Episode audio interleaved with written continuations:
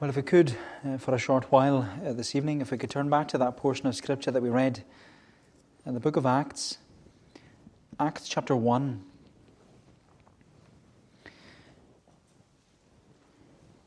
Acts chapter 1, and if we read again at verse 8.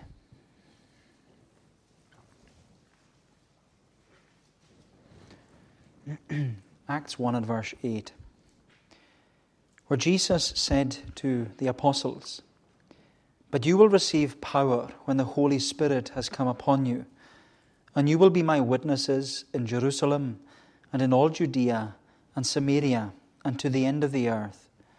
And when he had said these things, as they were looking on, he was lifted up, and a cloud took him out of their sight. And while they were gazing into heaven as he went, behold, two men stood by them in white robes, and said, Men of Galilee, why do you stand looking into heaven?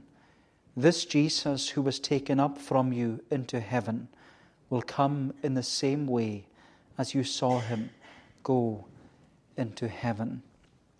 And so on.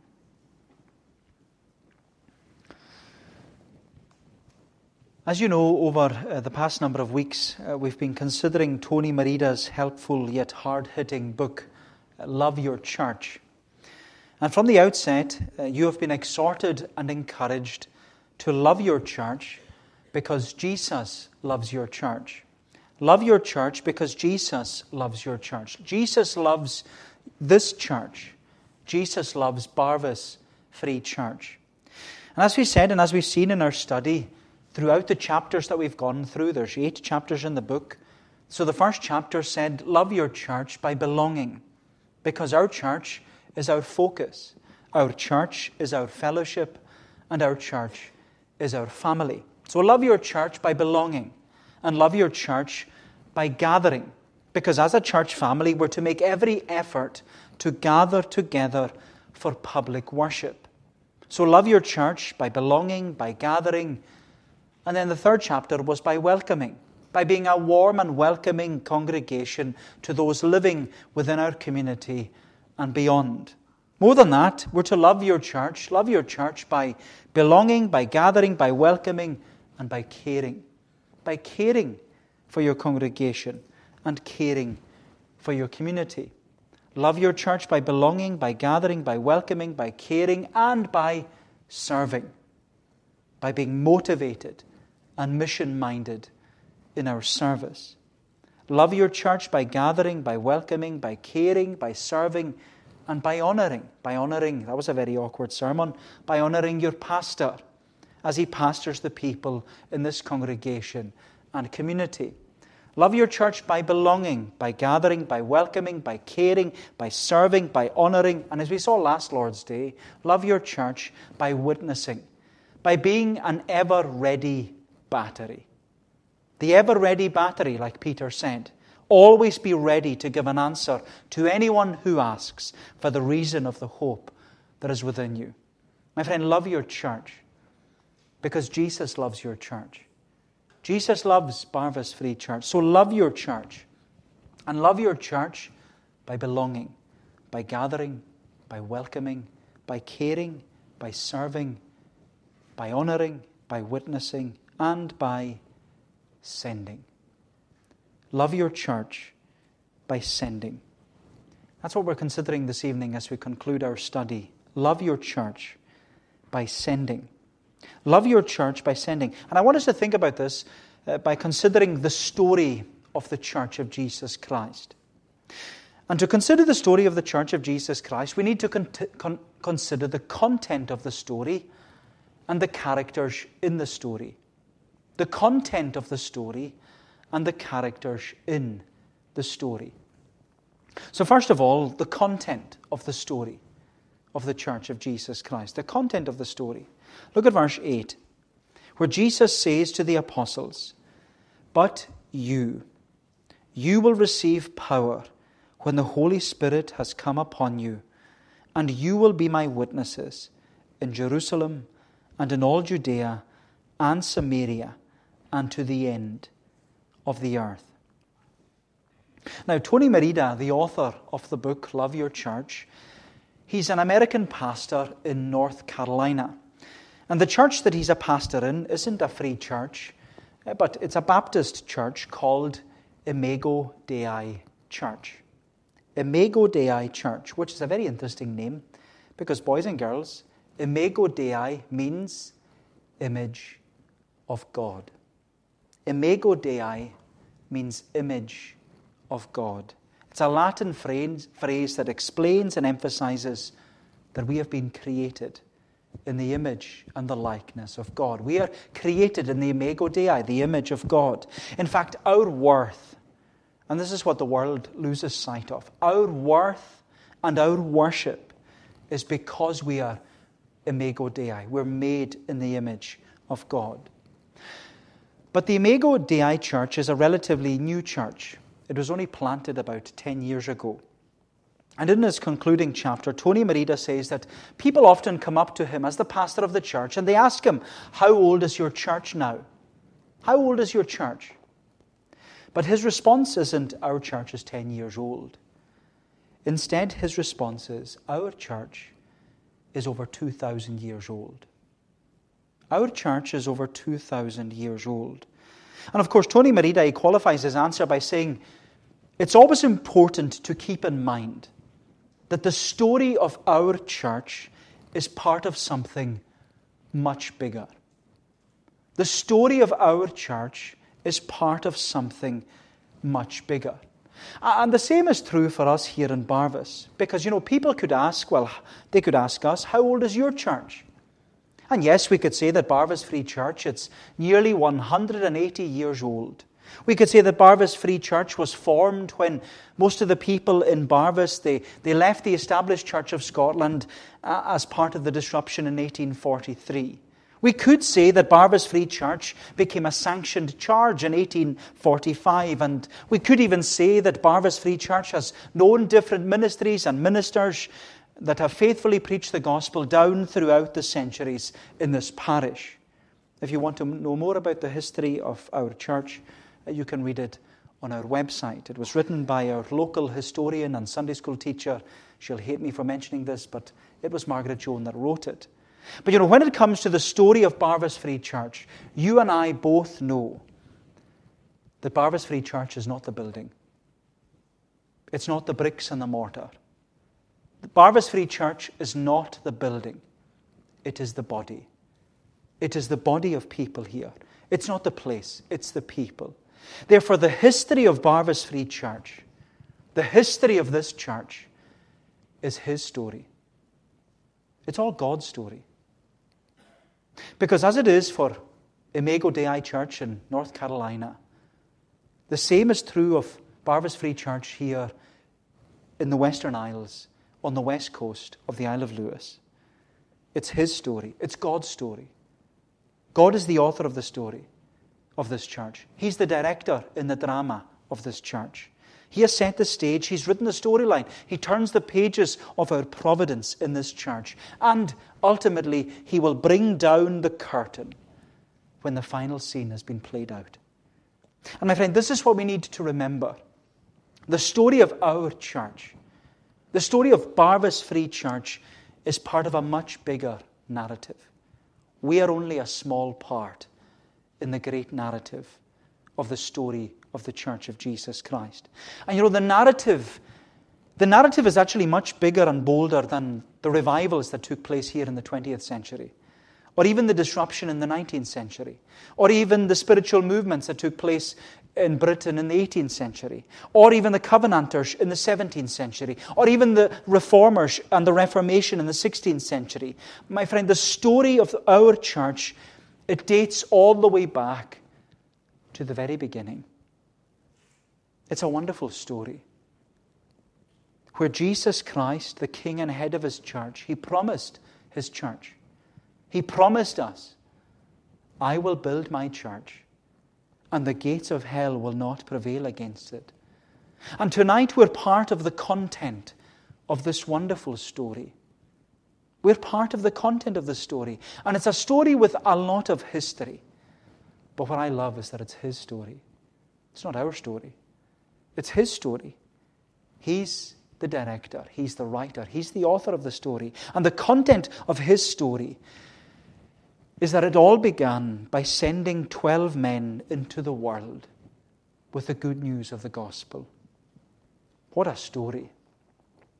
And this gospel that they were sent into the world with, it would be the means to convict and to convert lost sinners.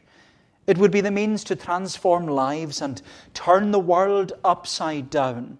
It would be the means to bring souls from the depths of darkness and death into the light and life of the Lord. The gospel would be the means to impact and influence communities and countries throughout the world. Do you know, my friend, the story of the Church of Jesus Christ? It's a remarkable story. It's a wonderful story. And you know, it's a great story to be part of. You know, that's what the concluding chapter is all about. We need to be part of the story by being part of the church of Jesus Christ. But you know, as we read in this opening chapter in the book of Acts, it's a story which began in Jerusalem. It began in Jerusalem.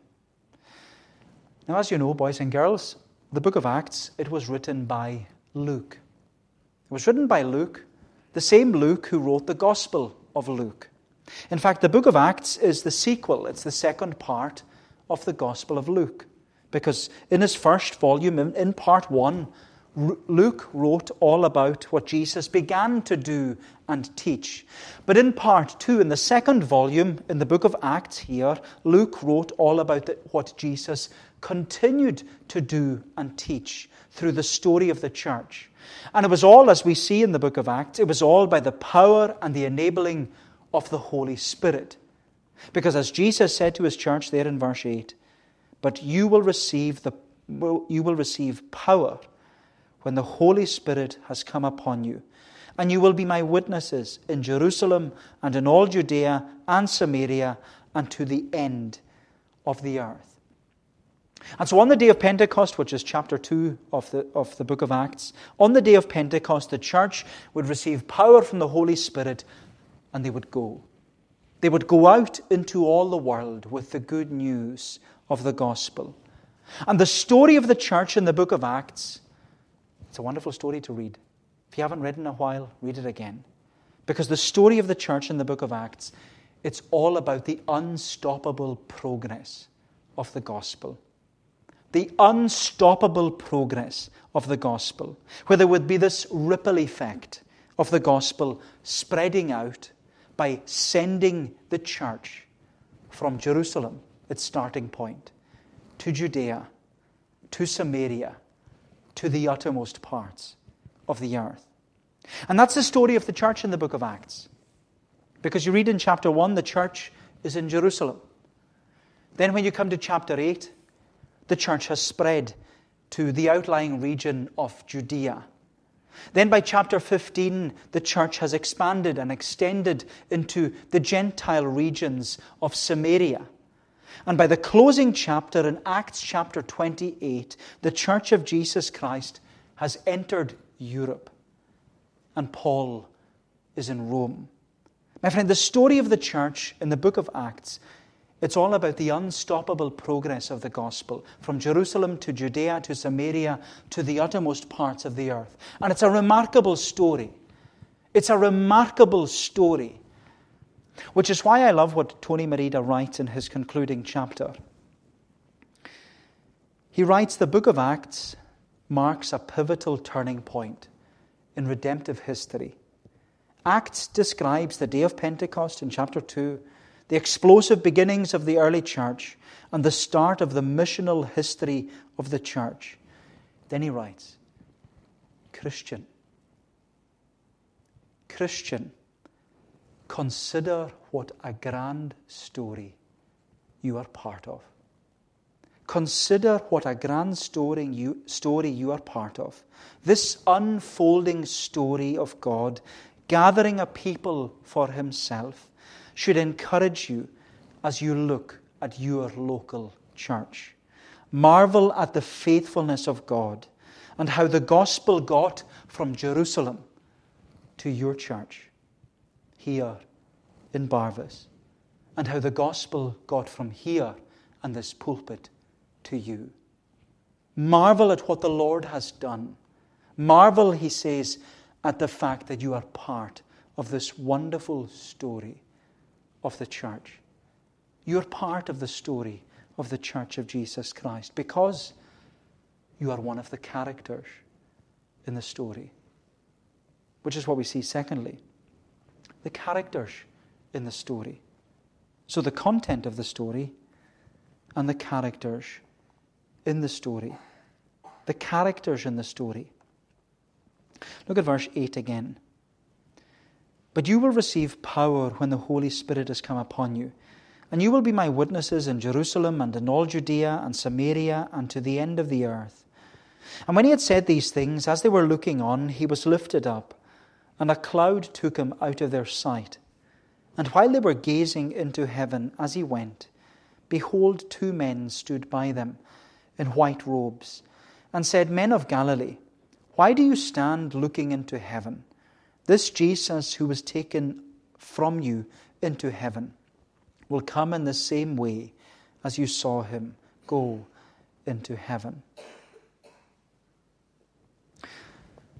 I'm sure you remember being told as a child, or maybe the boys and girls have been told this in school. I won't ask you if you have been told this in school. Stop staring into space and get on with your work. Have you ever heard that? Stop staring into space and get on with your work. I was often told that in school as I stared out the classroom window, longing to be playing outside. And you know, in many ways, that's what the disciples were being told by these two angels who suddenly appeared when Jesus ascended into heaven. They were told, Stop staring into space and get on with your work. Stop staring into space and get on with your work. Because as Jesus ascended into heaven to sit at the right hand of his Father, the disciples were told they were not only left speechless, but they were left just standing there. They were standing there looking into the sky wondering what's going to happen next. But you know, I love what the two angels say to the disciples. I think it's a great question. Why do you stand looking into heaven? This Jesus who was taken up from you into heaven will come in the same way as you saw him go into heaven. In other words, stop staring into space, stop staring into heaven, and get on with your work. Stop staring into Him. Stop standing around staring into heaven and get on with your work. And you know, in many ways, it's a great opening line to set the scene for the book of Acts. Stop standing around staring into heaven and get on with your work. It's a great opening line because, as you know, the full title of the book of Acts is the book of the Acts of the Apostles. It's not the book of the apathy of the apostles. It's the book of the acts of the apostles. It's the book of the actions and the activities and the advancement of the apostles. It's the book of the motion and the movement and the mission of the apostles. It's the book of the work and the witness and the worship of the apostles. It's the book of the Acts of the Apostles as they seek to spread the gospel from Jerusalem to Judea to Samaria to the uttermost parts of the earth. And you know, in many ways, the book of Acts is the fulfillment of Jesus' words in John chapter 9. You remember there in John chapter 9, it's just before Jesus heals the boy or the man who's born blind. But Jesus, he asserts and affirms to all his disciples there, he says to them, We must work the works of him while it is day, because the night is coming when no one can work. We must work the works of Him who sent me while it is day, because the night is coming when no one can work. Jesus says, We must work. We must work.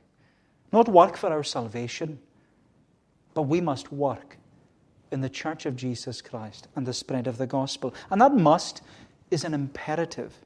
That must is inclusive. It includes everyone in the church of Jesus Christ. Because if we're going to be part of the story, if we're going to be a character in the story of the church of Jesus Christ in the 21st century, then we must work. Like the apostles, we must stop standing around, staring into heaven. We must stop standing around waiting for a revival or waiting for a reformation. We must stop standing around looking at one another, wondering, well, what are we going to do next? No, Jesus says, get on with the work. My friend, Jesus says to us, we must work the works of Him who sent me while it is day, because the night is coming when no one can work. And you know what amazes me about the characters in this story?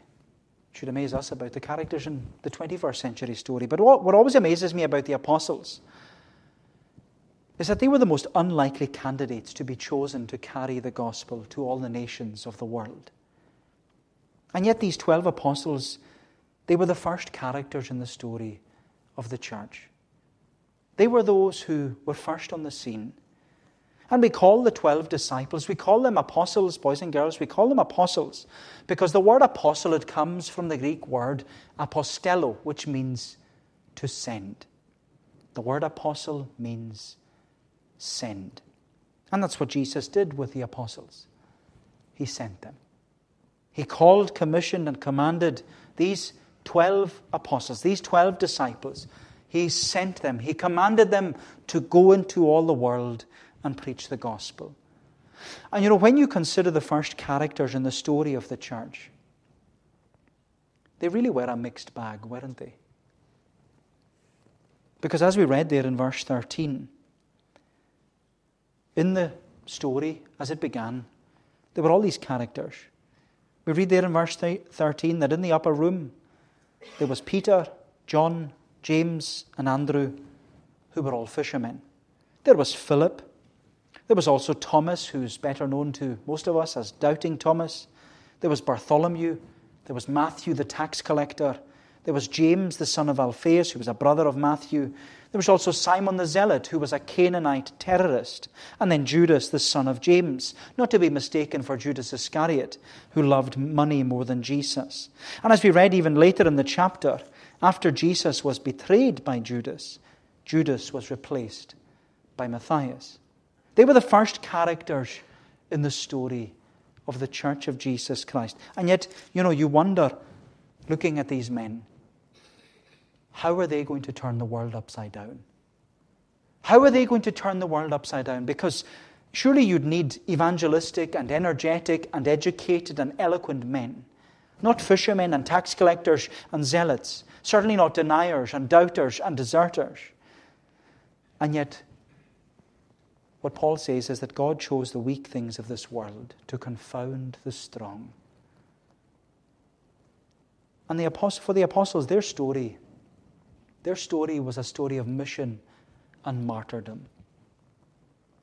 For the apostles, their story was a story of mission and martyrdom.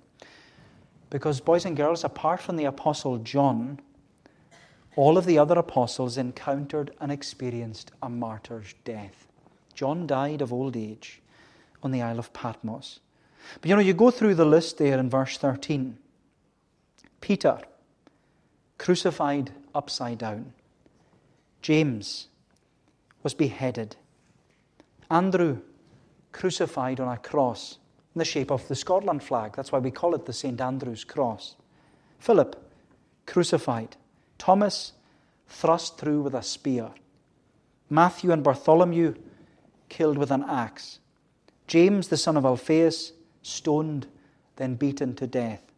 Simon the Zealot and Judas, the son of James, both crucified. And then Matthias, the new addition to the apostles, stoned to death and then beheaded. My friend, the story of the apostles was a story of mission, but also a story of martyrdom. But the thing is, although the apostles were the first characters in the story, the story of this church, they never saw themselves as something special. And this is the point. They never saw themselves as something special. Yes, they were chosen by Jesus, they were sent out by Jesus, they were called and named apostles, but they never saw themselves as something special. Rather, it was the Savior they served. That's who they thought was special. Because you know, the apostles, they saw themselves as a nobody, trying to tell everybody about somebody who can save anybody. Is that not what the Williams brothers sang?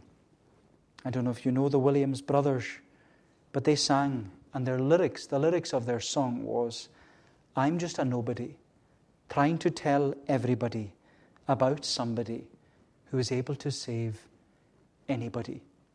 I'm just a nobody trying to tell everybody about somebody who is able to save anybody. And is that not our song? Is that not our story too? Because our story in Barvas Free Church, our story as individuals living with us within this community, our story as characters in the story of the Church of Jesus Christ, our story is I'm just a nobody. I'm just a nobody trying to tell everybody about somebody who is able to save anybody. That's your story too. That's your story when you go to work. That's your story in your home as a Christian. That's your story as a neighbor. That's your story as you go about your business. I'm just a nobody. Trying to tell everybody about somebody who is able to save anybody. You know, you remember in our study of the book of Exodus, remember what D.L. Moody said about Moses. Moses spent the first 40 years of his life thinking he was a somebody. The next 40 years learning that he was a nobody. And his final 40 years discovering what God can do with anybody.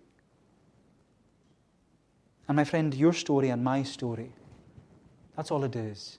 As characters in the story of the Church of Jesus Christ, your story and my story, I'm just a nobody.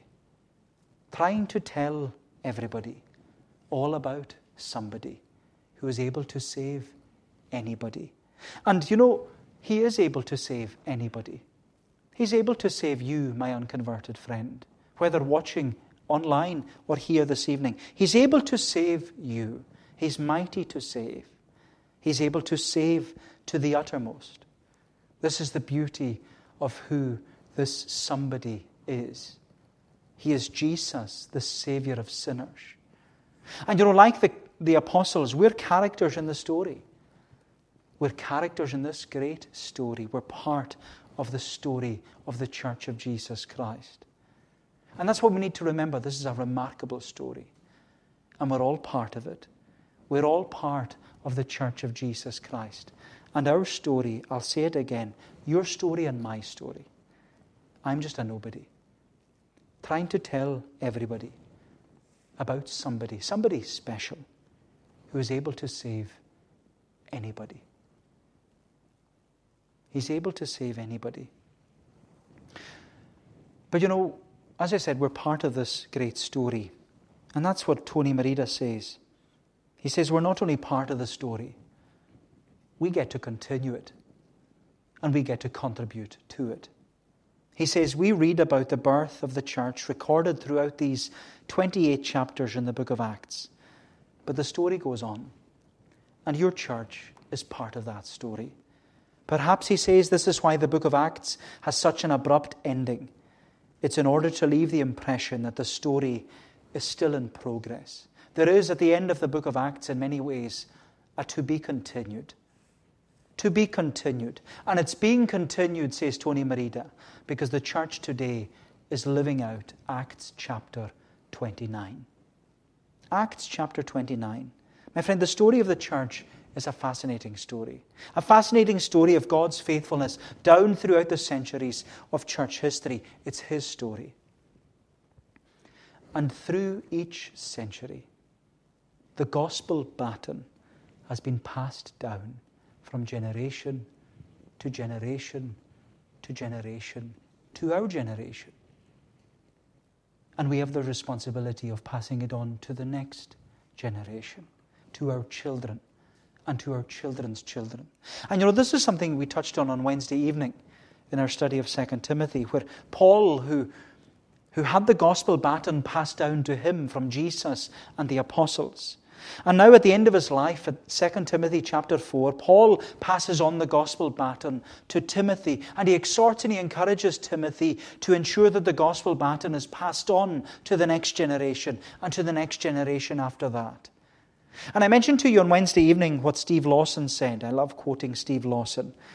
Because when he comments on the gospel baton being handed down from generation to generation, he says about the gospel, he says, This gospel baton, this gospel baton has been passed down from Paul to Timothy, to Athanasius, to Augustine, to Wycliffe, to Huss, to Luther, to Calvin, to Ridley, to Latimer, to Bunyan, to Owen, to Edwards, to Whitefield, to Spurgeon, to Ryle, to Lloyd Jones, and to Sproul, and then passed down to you and me.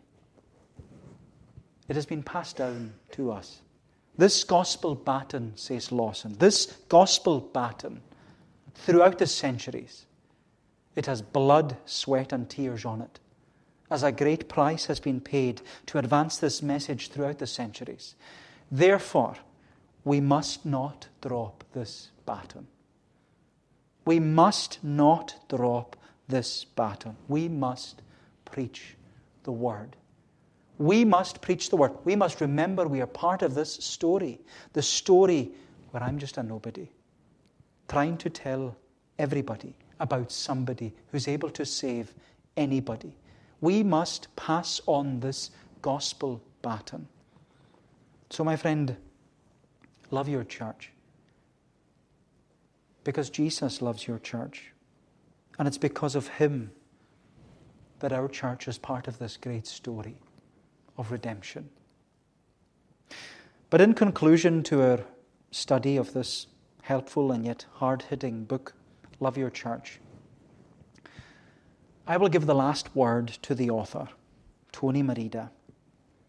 He writes It is an awesome thing to be a member of a local church.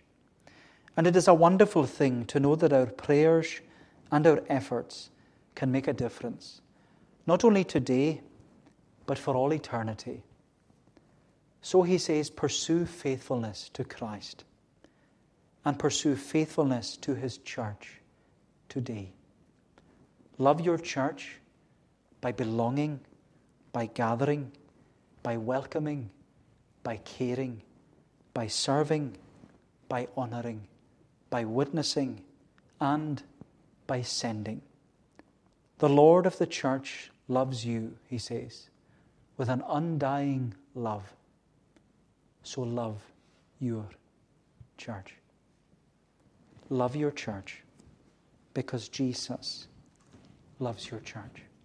Well, may the Lord bless these thoughts to us. Uh, let us pray. O Lord, our gracious God, we give thanks to Thee for reminding us over these past few weeks that Jesus loves the church and that he gave himself for her, that he might present her faultless before his glory with exceeding joy. And Lord, help us then as part of the church, as characters in this wonderful story. Help us, Lord, we pray, not to be idle characters, but characters that are part of the story and involved in the story, characters that seek to lift up the name of Jesus and be the nobody that tells everybody all about that someone special who is able to save anybody.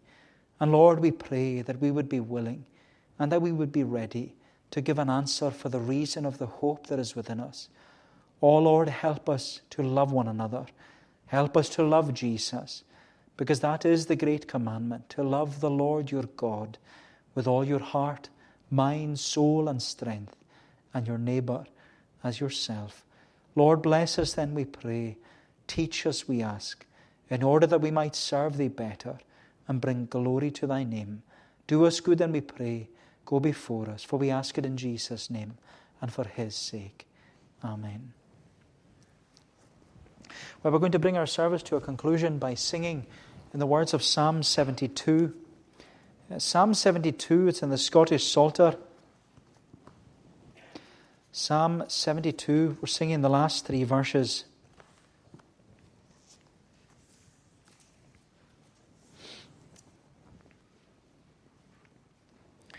It's on page 314 of the Blue Psalm, Psalm Book, Psalm 72. But before we sing, I'll see if you have answers for me. All ready and waiting with your answers. Okay? Question one What does Imago Dei mean? Image of God. Image of God. Well done. Great. Image of God. So we're all made in the image and the likeness of God. Yeah? You agree? Yep. Who wrote the book of Acts? Luke. Well done. Who wrote the book of Luke? Just checking you're awake. Question three. What does the word apostle mean? So we'll do that first. What does the word apostle mean? To send. To send, yeah. And which apostle was not martyred? John. John, well done. Oh man, you're great. You're on the ball tonight. Good job. So well done for answering the question. So well done for listening. You're very good at listening. Maybe we should ask the adults the question one week and see how good they are at listening. Okay, so we're going to conclude by singing in Psalm 72. As we mentioned earlier, all of our Psalms this evening, they focus upon the nations, the nations of the world, that we are part of this gospel story of the gospel going to all the nations of the world. And the reason the gospel goes to the nations of the world is because, as Solomon says in Psalm 72 about the greater than Solomon, Jesus, he says in verse 17, His name, His name forever shall endure, and last like the sun it shall. That's why the gospel will spread, because His name will endure, His name will spread. And as the promise remains, men shall be blessed in him and blessed, and all nations shall him call. And as it says at the end of the psalm, and blessed be his glorious name to all eternity, the whole earth let his glory fill. Amen. So let it be. So verses 17 to 19 of Psalm 72 will stand to sing if you're able to God's praise. His name forever